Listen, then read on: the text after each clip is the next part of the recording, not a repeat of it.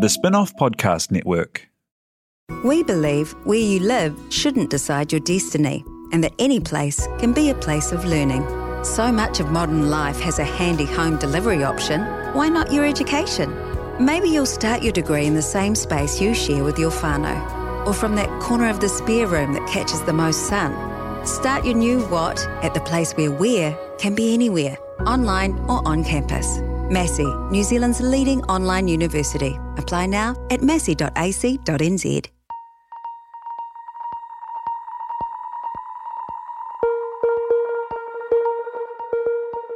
Ki te kahore he whakakitenga ka ngaro te iwi. Without foresight or vision, the people will be lost. Kia ora koutou, I'm Stacey Morrison.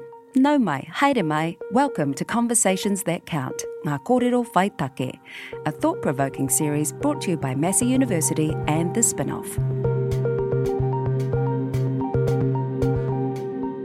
On this first episode, I'm joined by Christoph Schumacher from Massey University and Justin Latif from The Spinoff. Together, we'll discuss the difference between equality and equity, looking at how, in a New Zealand society of unequal opportunity, we can ensure fair outcomes both in education and life more generally. Justin is a former communications director at the Child Poverty Action Group and currently the Spinoff South Auckland editor, as well as being chair of the Board of Trustees at a school in South Auckland. Christoph is a professor in innovation and economics and director of Massey's Knowledge Exchange Hub. Tēnā korua, Justin Koroko Christoph. We'll start with you, Christoph. What do you consider to be the difference between equality and equity? Equality essentially means treating everyone the same meaning if whatever we do, we don't take personal uh, situations into account, whereas equity would mean we treat everyone differently. Uh, we focus on their different circumstances and take these into consideration. Um, how do we ensure that everyone has a fair go or has a fair share of the prosperity that is created in, in New Zealand um, by taking their specific circumstances into account? Having a fair go is a nice Kiwi way to describe it, I believe. And so, Justin, in your understanding, do you think we are fundamentally an equal country? I would say um, no. Um, yeah, for a number of reasons. I think our stats are fairly clear that um, large sections of our society are starting on the back foot. Um, their children are more likely to grow up in um, unhealthy homes. Their communities are more likely to be policed heavily, um, and their schools are less likely to be of a high standard. And so, yeah, in, in that respect, no, we, we're not a equal society. I wholeheartedly agree, and I can put some numbers to that because I've spent several years with a team of researchers trying to measure equality in New Zealand. And, and what we have seen is we've measured, we normalized it between zero and one. Zero would mean we are all equal, and one is we are not. And we could see, looking back in New Zealand, that in, in the 80s, we were sitting at about 0.7. So New Zealand was a very egalitarian country. But then came uh, considerable economic reforms, what we call Roger economics, where New Zealand moved very much into a market focused uh, economy. And then uh, equality started to drop quite considerably. And um, we've now reached sort of a 0.45 on, on our scale. We've sort of flattened out a bit in the last 10 years, but between the late 80s and the early 2000s, um, uh, inequality started to rise, or we saw a lack of uh, equality. So I would absolutely agree that New Zealand no longer is sort of an equal country. It, it might have been in the 80s, um, but not not any longer. And to put this into a, a bigger context, um, currently we believe that the top 10% of New Zealanders own about 65% of the total wealth in this country. What do you think a more equal New Zealand would look like, Justin? I think it's a place where people can um, know that they can go to a school and be able to get an education that will then help them be able to basically go into some sort of career that they enjoy and, and would be able to achieve their potential. Currently, people's options in, in low decile schools is limited because they um, don't necessarily feel like they they're getting the same opportunities as someone who goes to a school in a potentially higher decile area. And you've seen examples of that in South Auckland in particular? I guess um, what I see in South Auckland is we we have a like a, a talent drain in, in the sense that our bus stations are full every morning of kids who have managed to find um, out of zone applications into schools in central Auckland. Um, and so it means that the schools in South Auckland, um, where my daughter goes and where my wife teaches, are um, essentially the kids who couldn't find a place outside. Um, and but that doesn't always mean they, they do less well, but it, it generally um, puts them on the back foot. I see the same thing at, at university. Last year, um, I had a Maori student which was top of my class. She aced every exam. And after three weeks, she approached me and said, sorry, but I don't think I can no longer attend because I have to look, um, help with the family at home. I get no support from home. Um, and in fact, she gets discouraged to attend university. Um, and three weeks after that, she actually withdrew um, which which actually shows the the real issue when we talk of uh, equal access and the opportunity. Um, it doesn't really happen um, that way because it's a much much broader um, spectrum. Somebody who grows up with maybe both parents having gone to university and gets support at home will end up with a good degree, and we know that is correlated to a good income job, which then will open doors for you. Um, just telling someone you have the opportunity to attend, but um, the bigger infrastructure isn't there, and doesn't make any difference. So, what would that bigger structure look like to create more equity? Above all, I think it, it needs to be a change in, in mindset right through the society. Often we see that uh, at the top from the government, there are initiatives and they make grants available or scholarships and so on, but they never reach sort of the front line the, at the community level where people need to know each other in order to say, hey, there's something you can do and maybe we can help you with um, getting you childcare so you can make the time available to actually attend um, those classes or school or, or, university unless the support structure is, is there. So if we look at that individual example of the Maori woman who couldn't stay in university even though she had the skills, I guess I start to think about our whānau structures, our iwi structures, and how the impact of urban drift has really destroyed what could have been, ideally, a traditional structure that supported that woman. Is that something you've seen as a contributor to the inequity that we see, Justin? Absolutely, and, and it's um, also in our Pasifika community who have come here from the islands um, and have the same challenges because, say, a large part of their family is, is back in the islands or, or that wider support structure, those grandparents and those older aunties and uncles. But yeah, I guess how do people build up those networks and support networks when you are coming into a community that is new to you. It's it's really hard, and I think a big part of that is um, people tend to build community around places where you own property or own land or own a house, and so um, I think a lot of this can be um, remedied by people who can actually buy into the the places they're moving, and so somehow we have to make our it easier for people to buy homes. Um, we can't build communities um, purely out of um, social or subsidised housing or, or off um, the back of rental communities. Right. And so, what part does the government have to play, Christoph? Because you were talking about how we can start a community. Whānau, we've had example of iwi level. What role should the government play? I think we've, we've seen a start with the government with, with its standard living framework by trying to identify um, where problems arise.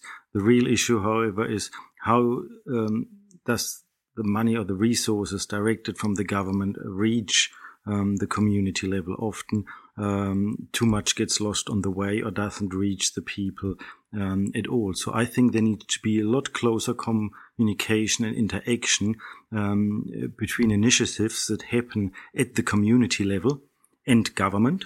Uh, so we know that the funds that are made available don't get wasted on the way and actually reach um, the people um, that need them. And the infrastructure that comes with, for example, a positive thing possibly that could come out of the whole corona crisis is that we've now moved more into online teaching modes that uh, I know at Massey our classes are now available online and, and uh, students interact more uh, through these forms, which means not everybody would need to have to travel from a certain place to the university um, to complete the degrees, but it requires broadband connection, internet connection, and, and possibly the, the hardware so that students possibly could take part and, and further their education without having to travel the long distances or still being able to help uh, with the family and, and still do do this. And Justin, I, I want to pick up on what Christoph said a, a, term funding that is wasted. So sometimes you see,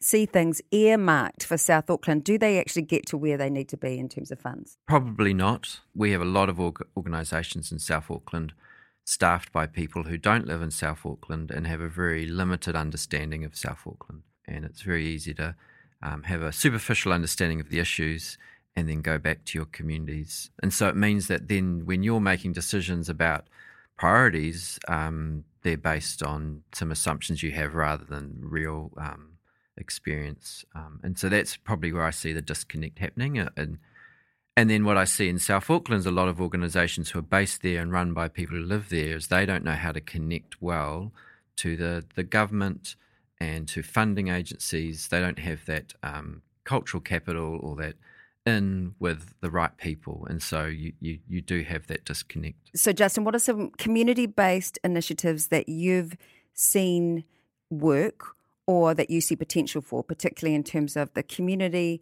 enacting and, and being powerful and, and leading actually how they ensure some success? One is, you know, my, my daughters go to a, a little kindy, or one of them now, because the other one's at school, um, in Mangere East. The kindy also is a social service provider. They have um, community gardens, they have an op shop, they have um, social workers who work in schools. And so that is uh, this holistic kind of service that is empowering people, um, helping people get into work um, they can go and buy cheap clothing. They can learn how to garden. And it's a great example of where you have an educational centre, but also becomes a community hub, providing a really great series of wraparound services. I've done some work recently with um, Tamaki Regeneration Company, and that you know they had a controversial start to how they began, but what they're doing now, which is really impressive to me, is that so the rental income from those um, subsidised or social housing that they run goes back into um, employment schemes and um, a whole bunch of community initiatives. Rather than say in my area, the Housing New Zealand income goes back to the Housing New Zealand pot and, and pays for whatever it pays for. But they are able to reinvest that money into the community. They employ local people as their tenancy managers. They employ local people as their maintenance staff and so you have this um, great local procurement, um, and so people are starting to feel um, like their community is um, their community, not they're not being done to. They're actually part of something. Christoph, I'm really mindful of then rural communities. If we live rurally, then what are the considerations we need to make to ensure that they can actually still have access to education and to some of the growth that needs to happen? Um, technology um, might have a part to play. Um, I've been working with some bigger companies who are looking at uh, establishing sort of technology hubs in, in rural New Zealand. Um, and if, if we can link uh, businesses into that um, to support and, and, and, sponsor, and then can set up these hubs throughout New Zealand uh, and provide people with access and uh, a, a, way to, even so being further away from the big cities, um, still don't feel left out or left on their own devices. Um, I think that would be very, very useful. What's in it for businesses if they sponsor things like that? Maybe sometimes that doesn't need to be any financial gains, but um, a feeling of actually doing something good uh, for the environment you live in, giving something back. Um, we at universities always try to do this because we understand how privileged uh, we, we are. Um, you would hope that there are reputation effects that people understand and acknowledge uh, that sometimes you, you pay something forward rather than expecting um, financial returns and uh, just showcasing your expertise and, and, capabilities might have spillover effects in, into other business. Christoph said something about understanding privilege and why the universities do things because they understand they have privilege. Do you think that's part of this conversation as well, Justin? Absolutely. I mean, I think when you talk about communities that are struggling to support their um, poorer aspects of their community, it's because they don't understand their privilege and they think that they um, are purely, you know, um, in their situation through their own graft and, and don't understand the, advantages they've been given, you know, going right back to, um, you know, the way land was divided up after the Treaty of Waitangi was signed and the way that land was then, you know, taken off people.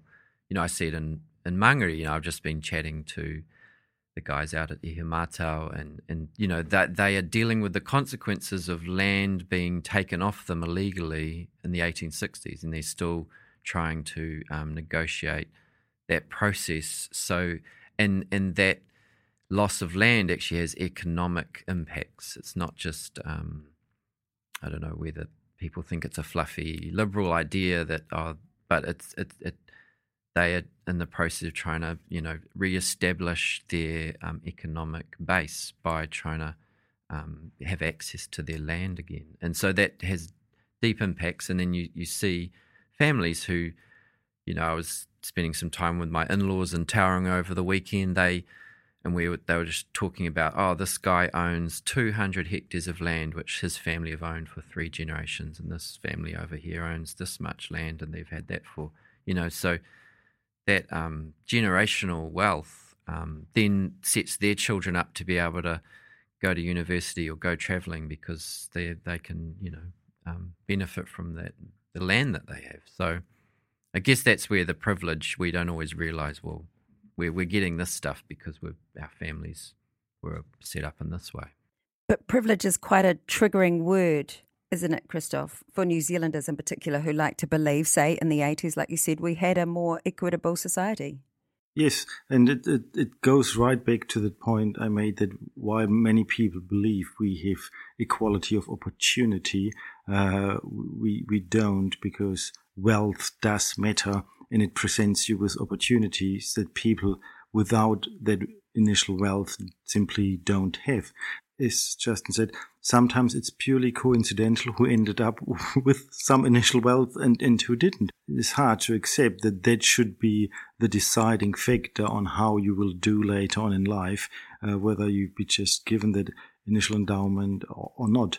And, and, that's what I, I meant with also the privilege that we need to understand um, some of us have um, and we shouldn't take for granted. And we need to make an effort to ensure that we have more equity, that those without that initial endowment still have the opportunity uh, to make a change and don't feel locked in um, into a certain cycle. And so, where does education sit in growing that opportunity? It's, I mean, it's it's so important in South Auckland you know, a school leavers twice as likely to leave school without any qualifications. If they're going to go into tertiary study, they are um, twice as likely to having to do bit bridging courses or catch up courses. They're also um, likely to to take up about 17k worth of student loan to do those bridging courses. So they're already entering just to get to the, the starting line in terms of their tertiary qualifications. They've already taken on $17,000 worth of debt before they even start a degree. And it's not ability based. Yeah, I mean, if those same kids went into um, a Central Auckland school, they're more likely to actually um, not have those outcomes. The other situation is you have um, lots of school leavers leaving too early without qualifications and going into like a some kind of training course that sets them up for a, a job that doesn't have a, a great prospect. So a pay rate's part of this conversation as well, Christoph, do you believe? For, say, a livable wage? What role does that have to play? The current crisis has clearly shown us what is considered essential and clearly reminded us that a lot of people who have been risking their lives uh, and be there for others are not paid um, accordingly. Uh, and it's exactly those people at the that minimum wage range in the whether it's uh, the healthcare sector, hospitals, um, or other public services uh, have been struggling, and, and, and I hope um, something out that's coming out of this crisis is to understand and appreciate how important these essential services are, and that has to go along um, with the just salary because in a free market we do believe people should earn um, based on their marginal contribution. Um, so if we understand that this contribution is higher than what we initially anticipated, then um, they need to be compensated um, accordingly. So, what's the best way to ensure that happens? Is that the government saying UBI or there's a livable wage and everyone just has to pay it, or does the private sector have a leadership role here? The, the private sector, you know, we now have a, a situation where they, they can't just, um, uh, you know, import workers. They're actually going to have to find a way to invest in the local workforce, and that's going to mean probably different um, ways they um, practice. I've been working with some or some work with some construction companies who who do a lot with their workers to um, help them get into housing, um, to help them. They they started their own trade company, a trade training organisation to actually tra- train up their workers who who enter their workforce who don't have the training that they need. Um, they have like a, almost like a counsellor or a social worker employed at their site to help staff who are dealing with really serious, you know, um, social or mental health issues. So I think you already see there are um, private sector companies who are actually going that extra mile because they know that part of their investment is also into their people, not just into the, the, the tools of their trade. I think a solution has to involve government, the private sector, uh, and communities, and also the individual um, that you actually need to be actively involved or interested in, in making a change. I don't think government alone can do it, and I don't think um, the private sector alone can do it. Uh, and it needs government regulation and support at the top so that there's a mandate uh, for companies to, to follow up. And um, we need the right points at the community level that are accountable to what they do. So we know it gets to the right um, places and we need to measure and monitor uh, and redefine what we mean by success um, so we can continuously Im- improve what we are doing. It's not good enough just to come up with a, uh, a framework of what we think um, should happen. Uh, we need to also ensure that people participate, want to participate, and then continuously measure whether what we have achieved is in fact success and in line with what we try to um, achieve. So I, I, strongly believe that it needs different parties involved at the same time in order to tackle this. Do you think that needs another government entity to be in charge of equity, or is there a whole lot of sectors of the government that can work together on this without creating a new kind of approach or a particular sector uh, that is focused on achieving equity? I don't think we need another level of bureaucracy. Um, and there's actually enough money spent by the government on initiatives. Um, it just needs to be spent in the right way and it needs to be spent effectively and if it sometimes means we need to reconsider what we are doing then that needs to happen. One really positive maybe change has been the well-being focus to how a budget gets built because now you're seeing um, instead of budget bids being made by separate departments and then competing against each other they are now trying to put co-bids together. Um, and so you have a situation where ministry of Pacific Peoples has worked on a bid with MBIE, um, and there's this thing called the Pacific Skills Shift, which will be a hopefully an initiative that gets um, people stuck in um, uh, kind of entrenched into low skill work and be able to retrain them into high skill, high paying work. And it's very much a foundation of kaupapa Māori approach to health and, and to many things. So there's a lot of working parts there, but just not working together as well as they could be, as, what I'm hearing from you both. So what does equity in education in particular look like to you, and how do we get there, Christoph? Now we're trying to save the world. Um, those are the, the difficult questions. Um, we do know that education is, means something different for different people. That um, the environment matters, the cultural background matters, uh, but at the same time, we also need to be aware that no matter where or how we educate our students, they will compete in a place later on that brings it all together and, and mixes it up. So while I do think um, that we need to address cultural background in our education, um, I don't think it should happen in, in separate ways, but we should learn from each other. Um, the research center I lead, I always make sure I get people with different backgrounds and different disciplines come together because I strongly believe good things happen when people with very different, diverse backgrounds come together trying to tackle a single problem. You would be surprised how people see the same issue in a very different way and come up with different solutions. So the challenge is to bring this all together and, and, and learn from each other. Um, I would hope that uh, we can learn about the cultural differences. We take this into account, but at the same time, we need to ensure um, that there's a general standard that uh, enables all our students, no matter where they are from, with what background, mm, what their learning capabilities are, is to compete in in this one world we have out there. Um, I think technology now should enable us to to connect better um, and to be more open and, and understanding. Um, uh, it's sometimes very hard when, when I have students with, with different background, different ethnicity, to connect with all of them at the same time um, and under fully understand um, how to address these issues because again, I wouldn't often have the time. And uh, in in my two or three hour lectures, where I see students a week, that's simply not possible. So we need um, the support system around it. And I believe, at least what I can say from New Zealand universities, they're trying to do a good job uh, to to put things together to, to reach out.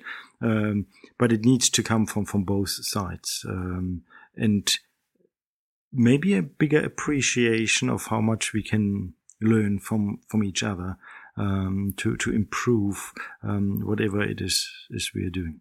Justin, you were talking about how people can start their career with a seventeen thousand dollar debt and more. So, is that part of the issue that we need to remove fees, or what does it look like to have more equity in education? I mean, as someone who sits on a school board when we're making decisions, one of the things we continually want more of is um, more more support for the students who are really struggling. I think um, a student is going to do better in school if those hurdles are removed at earlier and earlier stages in their learning journey. Um, and so I think one really quick way to, to bring more equity um, in education is more learning support, more, um, uh, you know, we at our primary school we had girls who were talking about suicide and um, um really serious issues like this. You know, these are girls in their, um, you know, uh, maybe 11, 12, 13. And so that, just seems so young for kids to be thinking about that. And then there's kids with learning difficulties, kids who are coming to school with really serious health can issues due to the, the poor housing they live in. So, um, and then there's parents who, who can't get their kids to school because they worked all night, and then they've um, they've they've come home at six or seven in the morning, and then who's going to get the kid ready? Um, who's going to provide them breakfast? Um, you know, and they don't have a say have a car. How are they going to get to school when it's raining? Those sort of things. So how do you remove those hurdles at that early stage? Um, I think a lot more learning support would be a great way to do that. And Christoph, by the time they get to university, what's your thought on the fees and, and what it takes to be able to participate in tertiary education? At least removing the fees uh, will give everyone uh, a better chance um, to, to study because you don't end up with a huge student loan or uh, struggle to even uh, enroll because you don't know how to, to finance it. Uh, but that's only one part of the puzzle. The other part is um, the, the, support systems around it. Um, as I've mentioned, uh, with my, my student, she could have had a very well, in my mind, she would have um, achieved her degree uh, with flying colors. Um, but if she can't manage to show up, uh, then a scholarship or, or free education wouldn't help um, either. Maybe we need to uh, reconsider uh, several issues of from from the school level what we teach. Um, if we talk so much about well-being why don't we specifically teach more what well-being could look like um, what it means with us? When we hear that uh, young students struggle with stress which which has happened and is keeps increasing why don't we have specific classes in how to to manage how to recognize stress how to even uh, understand emotions. I mean, um, we, we teach a lot of very specific um, topics, uh, but uh, some of them that deal with our well-being, we, we seem to neglect. Maybe we need to start thinking differently in how we group students together. Uh, so far, we always think age is the, is the right factor. If you're 10, you're in the same class with all other 10 year olds, but maybe there are different ways um, uh, to, to put people together um, to provide an environment where they can strive um, better. Do you have something else to add to that? You just have that look about you. I guess I've just been thinking, I was talking to a friend of mine who grew up in Ihumātao, and she was telling me about how she grew up um, basically sitting at her grandparents' feet in, in meetings and, and really got a sense of who she was, um, her culture, her language, and but also about the expectations of, of duty and responsibility to make the world a better place. And it really struck me that um, you know she's gone on to become a successful journalist and um, you know business owner, and also many of her cousins are as well, um, and they have done that based on a really strong anchor that their marae provided them. Um, and I think there's a lot of learnings for our, um, you know, poorer communities, or how do we create anchor points? Um, not everyone can um, whakapapa back to a marae right in the, you know, heart of Mangere. So what are other ways that we build anchor points and, and the principles that come out of um, that uh, Te Ao Māori perspective? Can be you know really spread right across New Zealand. Doesn't just have to be for Maori. At, at, university level, I think the job is a lot easier than, for example, at school level. I fundamentally don't need to form character or build character of my students. I'm tend to focus on conveying knowledge, transferring knowledge. Whereas the school level, um, teachers need to have a greater role in, in, in shaping and helping and building character, um, same as, as through family. So um, I'm always delighted when I can have students that we can help and uh, provide them with opportunities, and then they they succeed. We we try to help students um, that are struggle, but um, often the important part has to happen before students reach uh, university. And importantly, we can talk about individuals who manage to succeed, but rather than being exceptions, we need structures that ensure the majority can participate and then we achieve equity. Absolutely. Uh, often it's individual driven, and we need to make sure that this is not coincidental or one of things, but what can we actually learn from this? Why has it worked? Why was an individual successful? And can we replicate this on a, on a larger scale? And then we can start uh, making a difference. Tēnā atu kōrua. Thank you both so much for joining us all the way from Germany, Professor Schumacher, and a little closer to home, Justin. Elder, thank you so much. Thank you very much. Engari he kōrero whai take. This is one of those conversations that count. You've been listening to Conversations That Count, Ngā Kōrero Whai Take, brought to you by Massey University and The Spinoff, hosted by me, Stacey Morrison, produced by Jane Yee and Matthew McCauley, with music by Grayson Gilmore.